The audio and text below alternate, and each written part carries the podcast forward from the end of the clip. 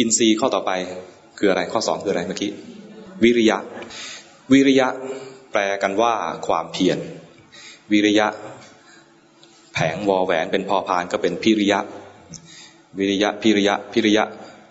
พูดเร็วไปหน่อยก็เป็นเพียร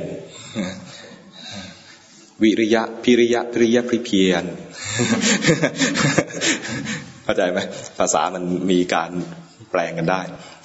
เพียรเนี่ยนะ ก็คือขยันไม่ขี้เกียจหน้าที่ของวิริยะก็คือกำจัดความขี้เกียจเป็นความเป็นใหญ่ของวิริยะ หรือวิริยะเนี่ยก็คือกำจัดความขี้เกียจกำจัดความขี้เกียจก็คือว่าเวลาเราจะไม่ทำอะไรเนี่ยนะจะขี้เกียจทำเนี่ยนะส่วนหนึ่งก็คือไม่กล้าลงมือทำวิริยะเนี่ยนะรากศัพท์ของวิริยะเนี่ยก็คือวีระ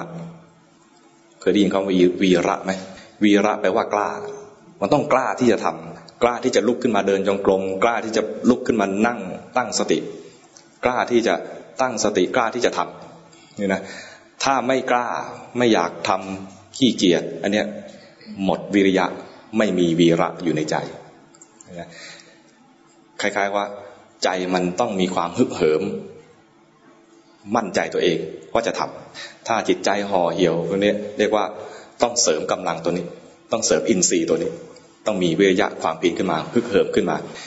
ลองสังเกตดูว่าเวลาครูบาอาจารย์แสดงธรรมท่านก็จะชักจูงโน้มน้อมจิตใจเราให้มีความเพียรให้เห็นความสำคัญของปลายทางจุดหมายปลายทางที่จะไป แล้วก็ปลุกด้วยปลุกให้ให้ให้มีแรงให้กล้าที่จะเดิน ให้กล้าที่จะไป ปลุกแล้วปลุกอีกปลุกแล้วปลุกอีกแล้วก็ตื่นขึ้นมาทีแล้วก็หลับต่อ ตอนได้ยินเสียงก็เออฮึกเหิมฮึกเหิมนะออกจากศาลาแล้วก็เหี่ยวต่อดังนั้นต้องปลุกตัวเองด้วย ตัวนี้นะอย่ารอเฉพาะว่าฟังเสียงครูบาอาจารย์แล้วก็มีความฮึกเหิม ต้องปลุกตัวเองอยู่บ่อยๆทำอินทรีย์คือวิริยะให้มีขึ้นในใจของเราให้ได้ เพราะว่าตัวนี้เป็นตัววัดว่าเราพร้อมไหมที่จะไปสู่จุดหมายนะ